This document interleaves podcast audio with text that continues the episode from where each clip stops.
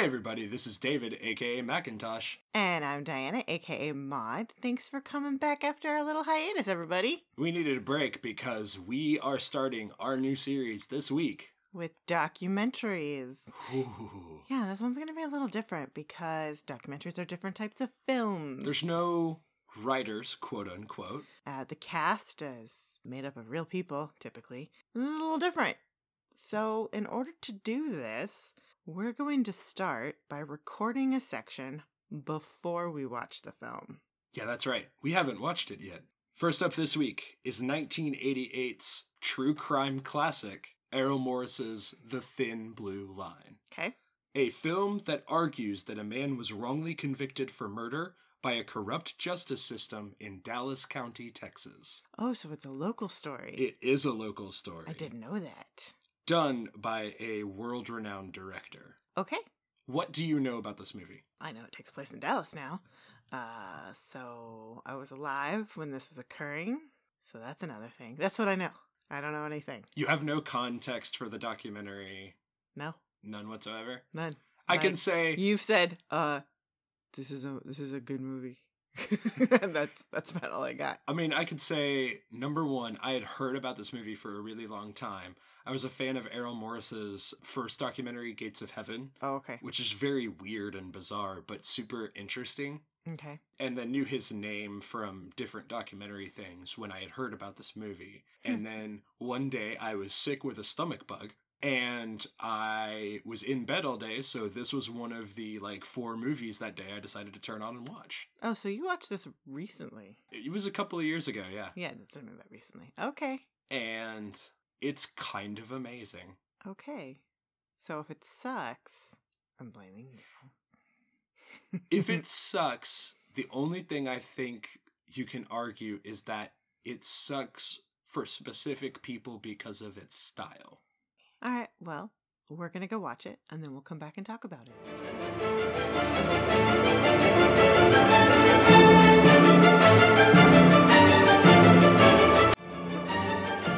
And we are back from watching the movie. We just finished it. All right, so I'm going to need some initial thoughts from you. It does remind me a lot of other documentaries we've watched, in particular the Jinx. Just uh, with some of the style, the recording at the end felt very much like that. I know. It's the Ur documentary. It's the original. This No. is the first one. There there are some people who cite this as the first use of reenactments for crime drama. Oh, I, I, I get that. The reenactments are horribly used. I get what they're trying to do. They're trying to say, okay, this is this person's take on this story. So they show us that. And then we get new information and then we redo the scene. It just wasn't strung together cleanly. So it's just like, uh, whatever. Uh, this technique has been used over and over and over again. It's gotten better. Yes. And I, I understand this is the first time, but in this first time, I found it very laborious. I think it can be boring if you're looking at it the first time.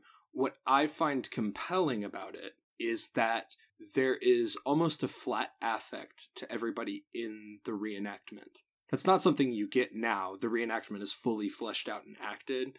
It'd be very interesting to go watch Wormwood, which is on Mhm. Netflix, which Errol Morris also directed, those three, and to watch Peter Sarsgaard, a true, like, well known actor, Yeah. go in there and fully flesh that out. But I kind of find it interesting that they are not representative of, you know, human lives. They're representative Mhm. of body placement here, body placement here, car here. Now reverse this. Okay, it's a different car. Okay, it's somebody else in the driver's seat. Hmm. And it's meant almost to mimic the police drawings. It's it's detaching in a I- sort of no, way. I, I get that. that to, okay. that draws me in with it Hmm. unlike you know what i think a normal reenactment can do which if it's really well done is great but if it's piss poor it just makes you laugh but i do think there's a repetition to it that can be pretty boring if you've already seen this a thousand times what else Um, I like the story. I do. It's interesting. Um, it's also sad because it seems like every every person who touched this case fucked it up. in so many ways Yeah, and that's what's so frustrating because I I totally understand the urgency from the police station. It's like a cop died. This is like no. So we have we're gonna get the guy who killed the fucking cop. Like I get that that urgency. That like that's one of us. I totally understand that. But it, it this is where that that becomes a bloodlust. Well, Like we don't give a fuck who it is at this point, but someone's gonna pay. if you want to get really sad about it, this is a very early movie that began to illustrate a huge issue and one that continues to this day Mhm. that there are tons of convictions That are that are completely wrong absolutely based on forced confessions, based Uh, on abuses bullshit of the work. police force. It's really interesting. So I'm reading I'll Be Gone in the Dark, which is Michelle McNamara's book about Mhm. the Golden State Killer. What's fascinating about that is you have a bunch of cops who really are trying to do good work yes, and do fuck up and talk about fucking up, but it's in service of actually trying to find this Peop- guy. and absolutely, people make mistakes. This, Dots oth- don't get connected sometimes. It just happens. The travesty with this case is that it's not just that bloodlust, it's the arrogance Yes. of everyone involved. The detectives know that they've got a guy. The judge Mhm. wants the death penalty because he's tough on crime. Yeah. The DA has never lost a case. Yeah. Every single person is better than this dude. Mhm. And for me, one of the biggest things politically that has to be recognized is the way you stop this is that you have to have DAs who are interested in justice Mhm. and not punishment. Correct. And that's why there's lots of movements now for DAs to release low level criminals Mhm. and drive out caseloads, partially because it's just too much fucking work to do. Well, and also we live in a state where this crime happened to take place, uh, where we have an express lane for the death penalty. We we like it and we use it, and we need to get rid of it. And if there is a first movie to ever set you down the path for thinking you should probably get rid of the death penalty, this is a good place to start. It was, and oh, I can't. There, there's a quote that one of the gentlemen gives that really recontextualized that in my mind. Is it was it Randall Adams when he's talking about the prosecutors there? Yes, he's like when they're talking about sentencing you, they're not talking about how they're sentencing. They're talking about how they're going to kill you. Exactly. And I was just like, wow, that is that's what serial killers do. That's what murderers do. They tell their victim, "This is how I'm going to murder you." And that's what the death penalty ultimately revolves around. well, that, I don't want to get I want to get rid of the death penalty. However, at the time that this occurred, we still executed people with the electric chair, which is far more barbaric than lethal injection. and and, and that that's a debate to be had in different forum and different things and we may have different opinions on Different that altogether but Uh, if you are ever going Yeah. to make a case against it you start That's- with a story like this That's the that yeah that comment for for the person who could be innocent. I was like, yeah, that's nuts. That's ridiculous. And then you have the statement from the attorney who was trying to fight for him, who said, you know, I think that DA thought this was his best conviction because he had the hardest guy to convict because he was innocent. as appellate attorney Yeah, the appellate- yeah, that it was takes it takes a good prosecutor to convict a, a- it- it's a- a- it's it's easy to convict a guilty a guy. guilty guy. It takes an amazing prosecutor to convict an innocent man Yeah, and I was like, ooh, that's where it's with our our whole judicial process is kind of fucked up. Yep. That it does good work too. I This- I don't want to shit on amazing policemen. I don't want to shit on amazing uh, DAs and all that. this Uh, movie is a very chewy chewy piece Yeah. of filmmaking Because this type of shit still happens. oh all the time Yeah, it just looks different. Sometimes it looks exactly the same Oh, I I agree. and it's done for even worse reasons Oh, I know. this. I know. So, I mean, we've already sort of bled into what did you learn from this movie? I learned that I don't like the death penalty. That you've hmm. got some serious issues with it. I always did, but that's that statement recontextualizes it in my brain in a way that I can't ignore. I can't I can't justify that away. I have I've really begun to come around to that and understanding that there are so many injustices in the justice system and the death penalty is such a huge signifier of those. And it's so final. And particularly in our state, uh, where people are so proud of it. Like, we're gonna murder the murderers. That's fucked up. Exactly. I I've really come around to the fact of the only way forward is to move towards a system of justice in which people are detained Mhm. based on the risk they pose to society. Correct. And once they have demonstrated that that risk is no longer there, and particularly heinous crimes Yeah. put you away for life. Yeah. But I mean, you sh- you are never allowed to take the life of another person no matter how heinous the crime. And that is hard to say. it is. It is because I want to murder all the people who hurt children. like, I understand. Please, you can go to the express lane. Yeah. No, I get. But it's- the it's- the abuse hard. but the No, I- abuse of I power it, understand, it breeds becomes such a hot topic. No, So I agree. I understand. So what do you want to know more about? I want to know more about Randall Adams. Okay, well I've got that information okay, for well, you. the end of the movie said he was serving a life sentence. Correct. Okay. So you you saw that there. They mentioned this in the movie, but in case it's it gets a little convoluted in the Mhm. middle, and I I know if you zone out a little bit because the reenactments, he was scheduled to be executed in May of 1979. The case was kicked up to the Supreme Court, Mhm. and they talk about this is it's the most inane discussion. Like you looked at me and was like, "Wait, why are you laughing at this?" It was like the judge is literally saying that the Texas Court of Criminal Appeals and the Supreme Court in the aggregate ruled 10-8 in his favor. I'm like, the Supreme Court smacked you down 1 to 8, you fucking moron. Yeah. It doesn't matter what the Court of Criminal Appeals said at that point. Yeah, it was one of those when I was hearing it, I was like, this sounds so absurd. And you're laughing hysterically. And I was like, did I miss something that's that funny? And I, I had gotten the point. I just didn't find it funny. Well, it's it's funny because of how absurd it is. I mean, you, your your gut reaction to horror will come out from this movie yeah. Because for me, Mhm. when it gets that insane, I just start laughing Yeah. because there's just no way around it. no, I when I when I replay what he said in my mind, now it, it is funny at how stupid he sounds. But, exactly. You know, still trying to process stupidity. What actually happened in that Supreme Court case was that there was a requirement Mhm. that Texas jurors had to swear that the mandatory imposition of a death penalty would not interfere with their consideration of factual matters in the case. Uh, okay, yeah, no, that's a good reading of the law. The Supreme Court said, fuck no, that's unconstitutional, and smacked it down. Yeah. Because if you're gonna have, if you're gonna have a death penalty, Mhm. which I'm 100% convinced is cruel and unusual under Mhm. the Constitution, but if you're gonna have it, you can't tell people that you have to base your facts entirely on what's there, and then the death penalty can't sway you on that. No. No, if you're gonna put a person to death, there's a different type of burden that gets placed. Oh, placed. absolutely. That's what our system of law is built on. Yeah, no, that's So that's what got it kicked back. okay. Well, that's the correct decision. And then that's what the appellate lawyer was saying. Okay. They were geared up for retrial. Henry Wade, the Mhm. new Dallas County District Attorney, said, "We're not letting a cop killer, you know, run Yeah, away with this. We're going to go after." He converted it And then he petitions the governor to commute a sentence. to life. Once the sentence is commuted, no retrial. Yep. Mood issue. So he never got a chance. That sounds so weird to say. Like, well, your your death penalty conviction was commuted to life in prison.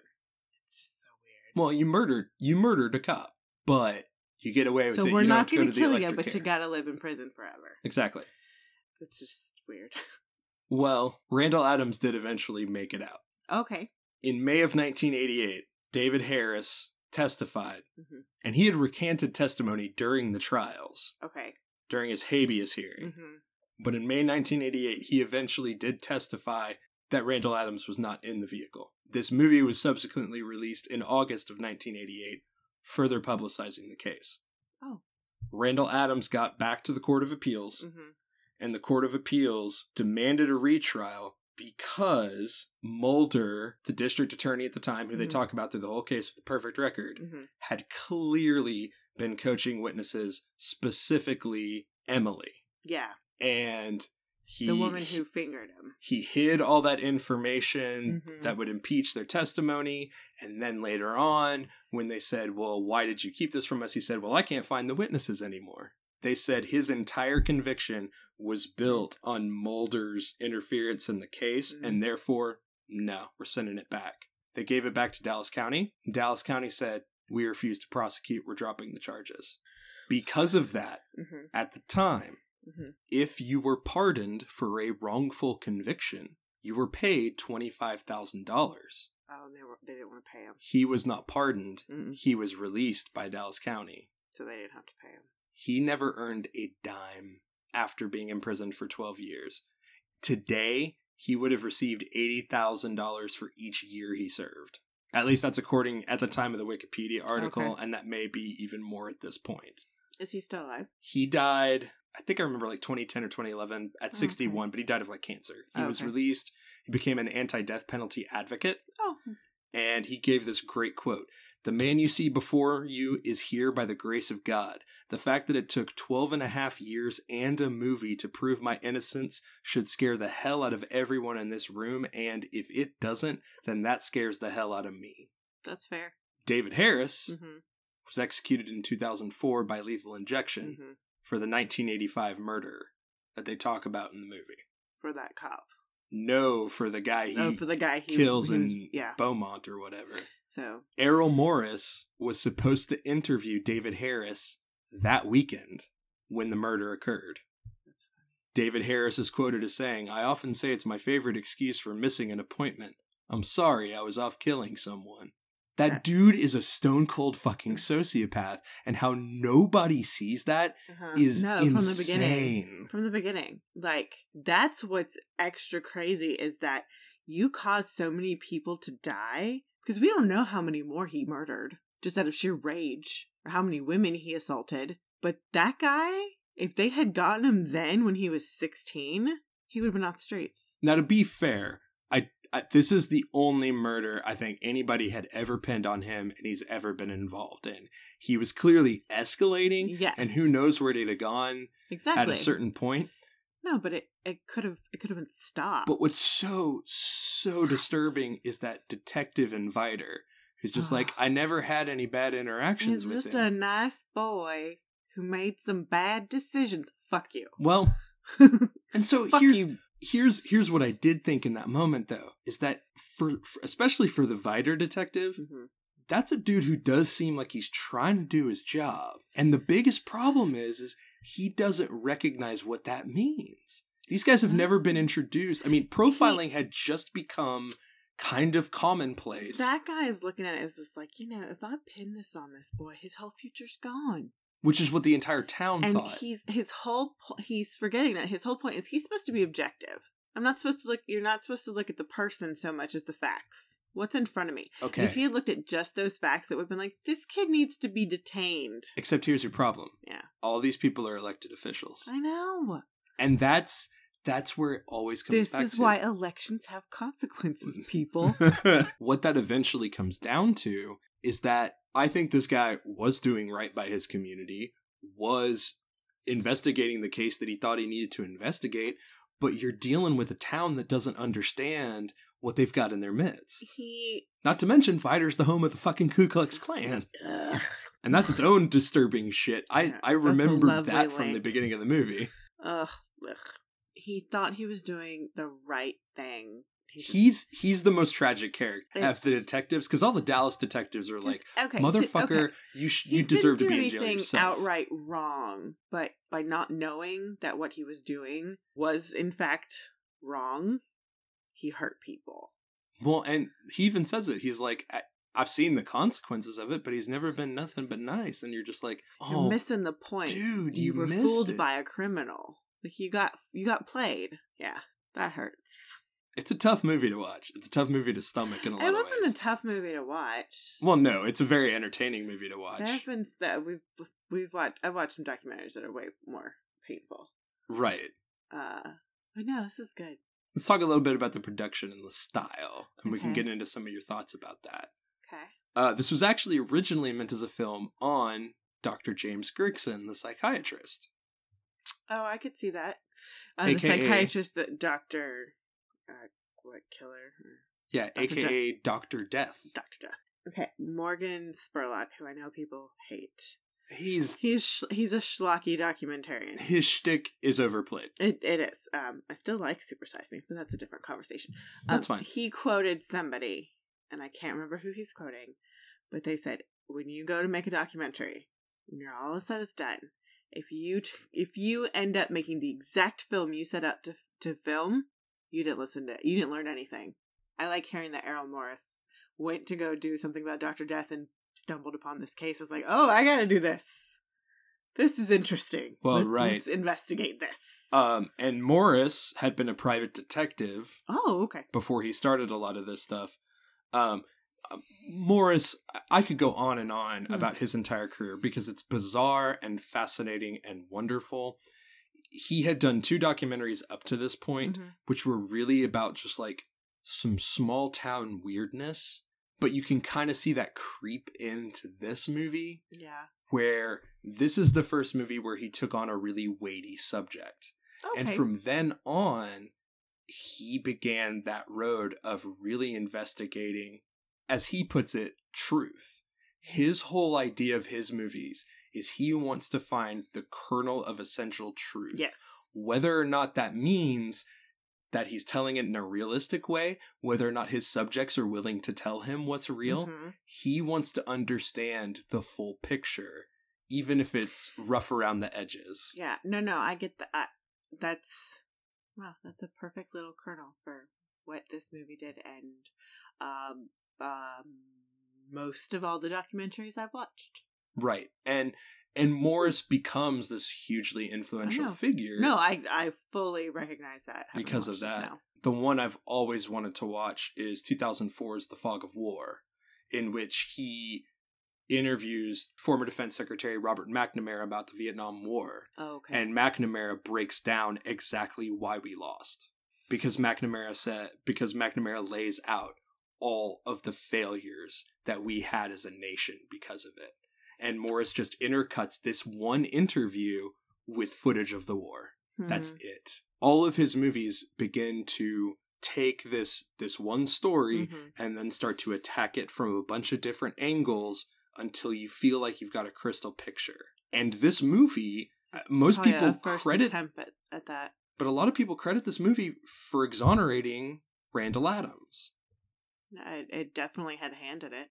If you ever wanted an argument for why public broadcasting and uh, national arts programs are good, hmm this movie was significantly funded by the Corporation for Public Broadcasting, the National. Endowment for the Arts, Chubb Insurance, all the normal artsy people were invested in this Mhm. film. This whole style of interviewing is Mhm. brand new. If you'll notice, most documentaries, how does the interview happen? Oh, like Interviewers a, off like a to the s- Dateline. Well, but interviewers off to the side, Mhm. the person's looking at them, and you've always got the camera at the angle. hmm How is everybody interviewed in this movie? Directly face on. Yeah. This became a hallmark, and he did it in his early movies too. Mhm. This becomes a hallmark of his work to the point where he created a system of filming, which he, which his wife called the Interrotron.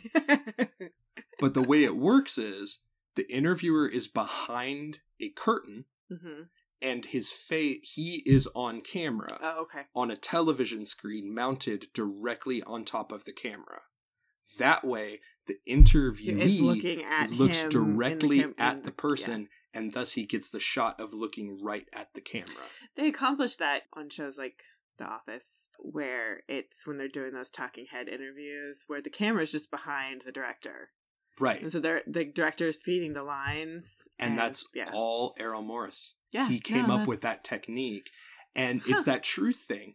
No, You feel so have a much more connected when Mhm. you have the direct eye contact with each of those characters. You're, I mean, I think your emotional state, when you watch Mhm. a Dateline, you don't get as emotionally invested in it because everybody kind of seems off to the side. But No, you get emotion. Polly and John Stossel, and I'm really dating myself. I'm so old. but you get emotionally invested with these True. Because it's not about the interviewer, it's about The these subjects. Hmm, Uh, interesting. I want to be thinking about that with all of our our movies now. I'm glad this is our first one. I know. It's Good such a choice. We're so smart. it's a good baseline documentary No, for is. everything. The tape interview was not planned. His camera was not working that day. So Okay. that's why we got the the idea of the tape and him to just film that at different film the tape and zoom in and zoom out. Yeah, no, that works. And just that uh, it's so haunting in he he won't admit it, no, but he will he's, clue in. He's he's he all but said he didn't do it. and I'm the only person who could tell you that for certain. Uh, I mean, he he And and, you know I- what's it's and and it's spoken like a true psychopath. It's like "Mm, I'm just gonna dangle you with it. well, sort of, but then there's also this weird empathy you have for him too, because he doesn't seem like your normal No, psychopath. there's a part of him that feels bad. he has remorse, and I almost wonder if it's more a rage issue for him. I think I think it's just he he clearly feels remorse for these things. Mhm. He just doesn't know how to control his rage, and he he's got nothing there. This did win significant awards, New York Films Critics Circle, all this stuff. It was not nominated for an Oscar because Errol Morris was adamant that this movie not be billed as a documentary. Hmm. He marketed it as a non-fiction film. He specifically wanted to treat it as something other than a documentary. But that's it's not something other than a documentary. At the time, it was. And uh, it's a new type of documentary, but it is a documentary. I don't know. He he's a weird guy. He he he's- let those reenactments get and sway what he was doing. I don't know. He he had his own ideas about Whatever, that. it's still great. But what is interesting is that out of this, Errol Morris was a recipient in 1989 of a MacArthur Genius Grant. Fuck yeah! And this movie clearly earns Oh him that. yes, that's awesome. So, how many stars do you give this thing? I don't. That's the hard. Is a hard thing to try to rate. Maybe we shouldn't do star ratings for this. Oh, we will. I feel like it kind of needs to be more on a just. Would you recommend? Would you not recommend? There are no pass fails on this show. okay, if we're gonna, if we're gonna, I'm gonna do three point five. Okay. I'm gonna do three point five. I'm to go with a four. Okay. The only reason I push it a little higher is the influence that it has on the other documentaries.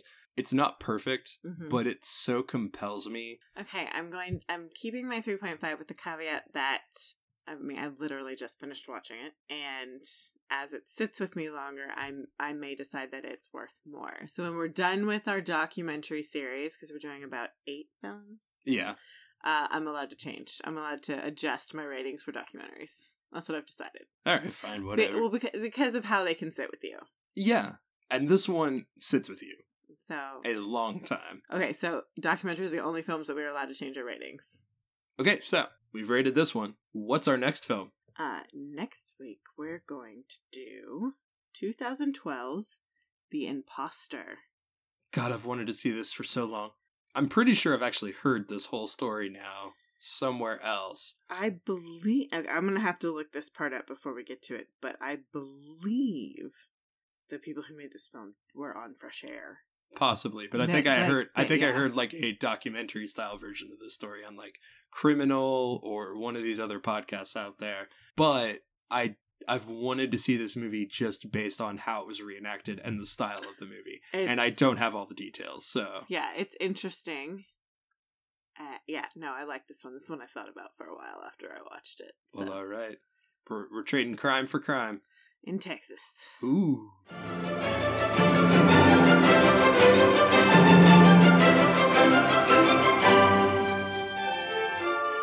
So, we saw a crap ton of movies while we were on hiatus. Yes, we did. Uh, we started with Tag. A small group of former classmates organize an elaborate annual game of tag that requires some to travel all over the country. Okay, so content and trigger warnings regarding miscarriage. So fast forward a couple minutes if you don't want to hear about it. And this movie was really enjoyable. It was a good popcorn movie until they made a joke about miscarriage that was very tasteless, and then they leaned into it over and over again. And while it was happening, it was being t- said by a bunch of men. So I was like, okay, okay, like uh, may- maybe I can leave this alone, leave this alone. Oh no! And then they had two two of the female leads, two of the only female leads, lean into it more and make some other disparaging remarks regarding miscarriage. And I'm like, oh fuck y'all, because that's just not cool. I mean, for me, Uh-huh. the first two thirds of this movie are fine hmm and kind of forgettable, Yeah, but in a I can watch this on cable type way.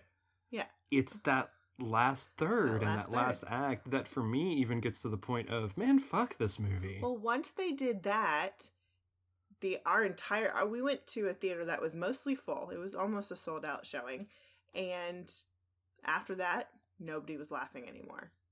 Exactly. There were very few chuckles, and then they they just set you up to be like everything's a lie, everything's a lie, and the emotional payoff that they're trying to go for later no longer works because they ruined it. This movie did not have enough screenings with viewer feedback. It just didn't have the moral fortitude to pull off the joke it was trying to pull off at the end. Well, and it was just so unnecessary. So yeah, that ruined the movie. Even without the trigger warning, I can't in good conscience recommend the movie. Like I just don't think it's good. I would say it's not worth the money, but it's certainly enjoyable to have on in the background. Uh, before we got to that problem, now I'm just like, yeah, this movie's stupid. Though maybe if we watched it later and knew that was coming, we might be able to just brace for it and get past it. I mean, I.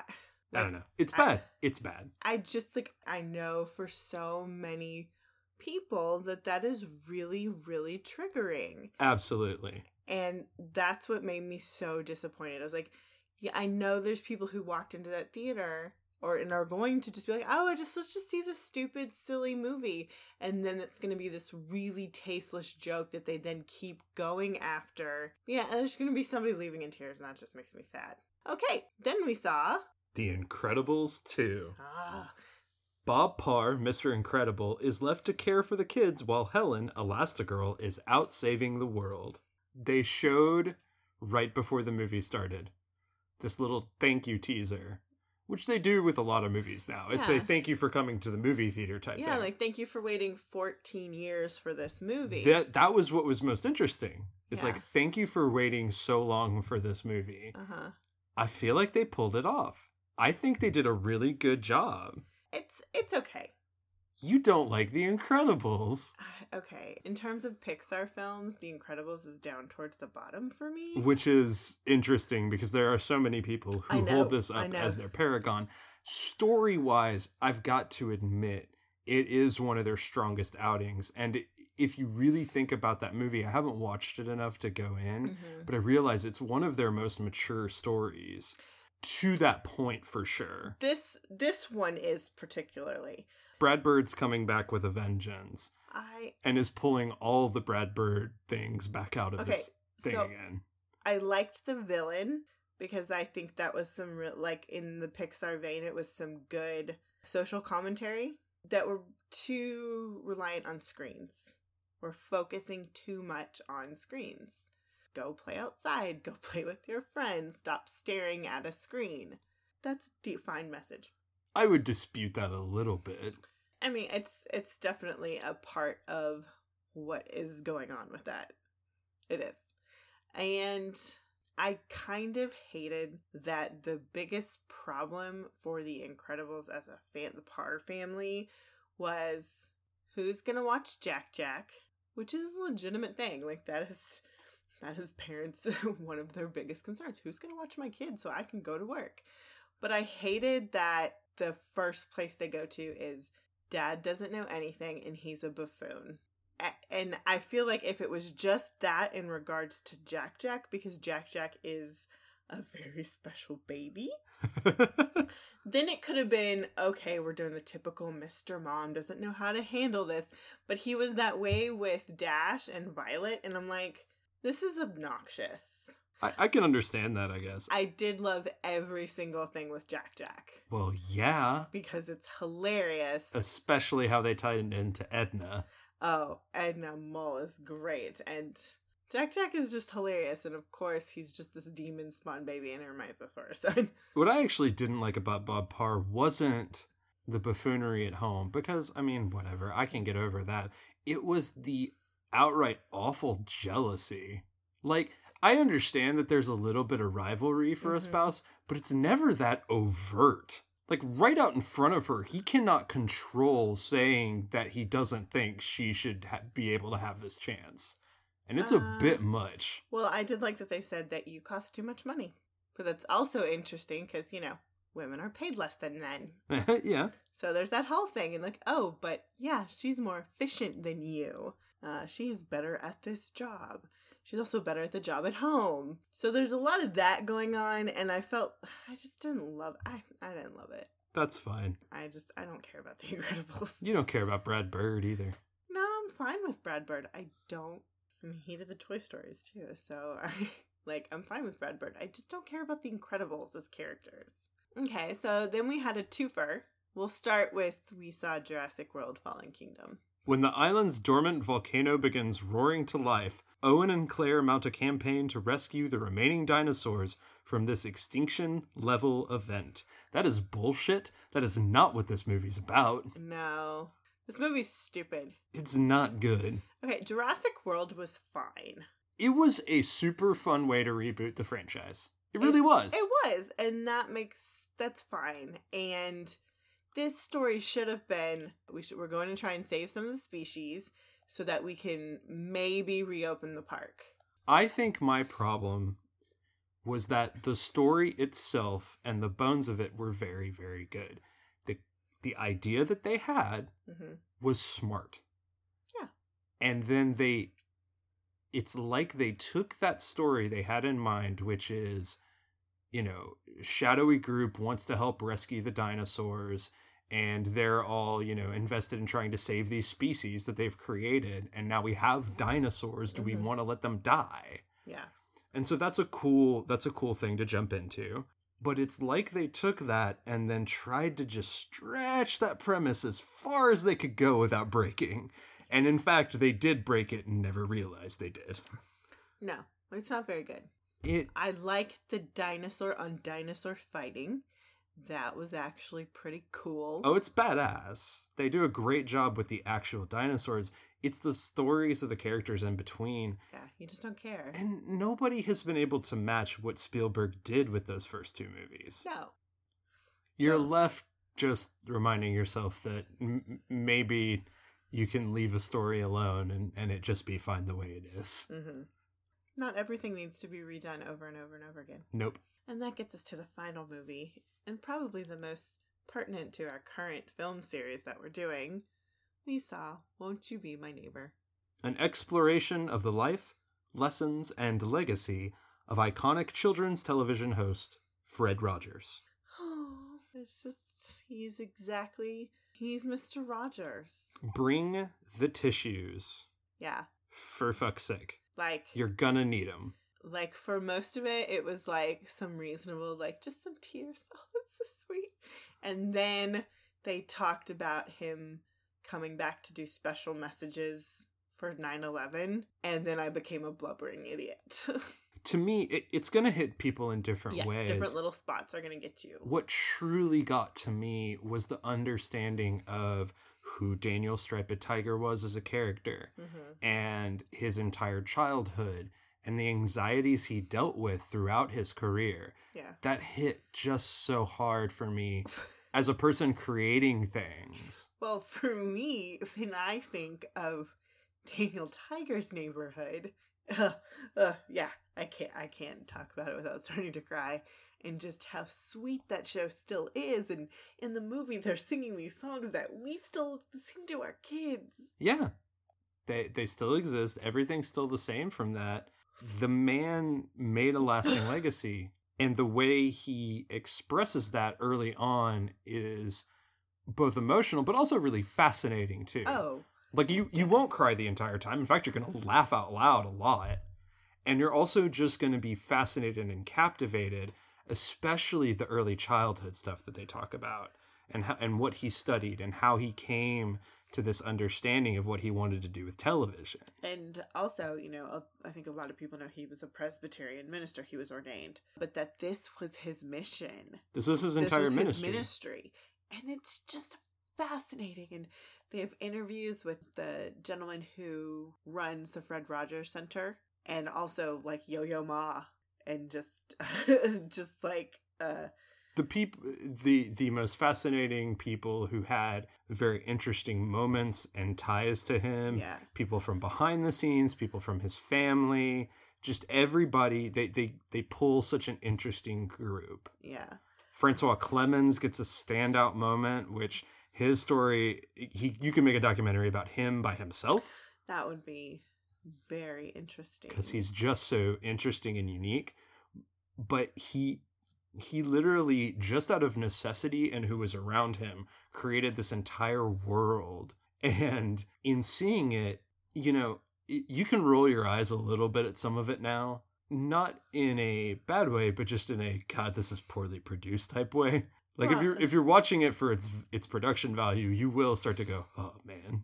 But then when you go like when when it was made, this was insane for a kid. and when you dig through the layers and seeing and hearing all of that, everything makes so much more sense. And there's no one from our generation who did not watch Mr. Rogers. I mean, for me, I was I was always a sick kid. I, I was always up crying every night and uh, pain all the time. The only thing that would get me to stop crying was Mr. Rogers. The only thing. And to this day, anytime he's on, just relax. Everything in my body just goes, okay, I'm safe. I'm good. Everything's okay. And there are kids for 30 years who have that same feeling. They you can just turn it on and be fine. And now our kids have that same thing too. And kids throughout the rest of time will have it. And it's just this little island of peace and calm that you can have. And this documentary helps explain why and how that came to be. It was it was interesting. We were actually sitting next to a couple and at the end of the movie they were talking and they were a little older and the gentleman said, "I never watched this show." And the wife was like, "Well, yeah, pro- I mean we were we were adults then." And then he goes, "Yeah, but I don't think the I don't remember seeing it when the kids were little." And I just thought that was so interesting to hear somebody who grew up as a parent with Mr. Rogers. Yeah. Uh, yeah, it's interesting. It, that was so shocking to me. But it, it's what, what Let I me think tell is. you, everyone who was around our age was crying. oh, of course. they were crying. and I and I almost wonder, you know, they, they have this one moment where they're showing it's it's like an advertisement or something, or just, but it's a kid playing in a playroom by himself because you know either mom and dad are still out working or they're in the other room and he's in the playroom, Mhm. and then Mister Rogers comes on and he stops playing and sits down and starts watching. That's the experience you have with Mister Rogers as a kid. Everything go fades away. Mhm. You watch, and he's talking to you directly. I mean, he says it. I was always talking to one person. It wasn't, you know, I didn't have exactly who in mind, but I knew it was just I was one to- person. And that's how you feel when you watch it. You you must go see it. You will if if you are human and grew up in somewhere between the 70s and 90s, Mhm. you will cry. So be prepared. The only reason I didn't cry as much as I did was because I really needed to get to the bathroom. but otherwise I'd have been blubbering as well. It's it's beautiful and it's beautifully made. I think that's what's so wonderful about it. yeah, and I one of my favorite tweets that I saw about it was that I went to this movie and I just kept waiting and waiting for them to tell me the bad thing. What was the one horrible thing about this man? Like maybe he was horrible to his wife or his children. And they just said it never comes. He was that guy.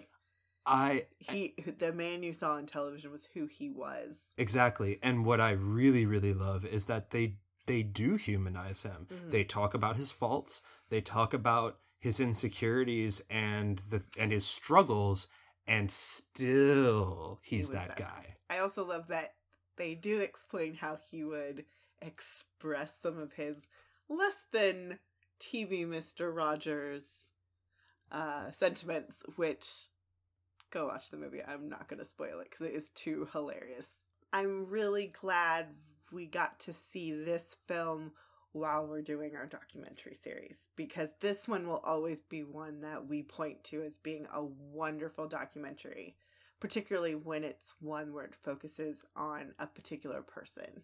Yes. Yeah, so um, I'm really glad this came out for us during this series. I think we covered it. yeah. Uh. That one's an odyssey in and of itself. hmm So two thumbs way down on a couple of movies. One, eh, maybe. Meh. That's a kid's movie. yeah. And then one that you better get your butt in and go see I it. mean, Five, rented. five stars. Five stars from Diana, which never happens. I am so fucking stingy with my stars. Um, but that that will be one of the top movies we saw this year. This year for me, Oh, of course. it'll be in my top five. It's just it's wonderful and exactly what you want it and need it to be. Um, if you if you've been holding back some tears about just life things, um, and you need some catharsis, go watch this movie. Uh huh. Mhm. And I promise you will enjoy it, and you won't just cry the whole way through. Yeah, it's it's a good cry. It's a good cry. Yeah. Yeah. All right, guys. Until next time. Bye.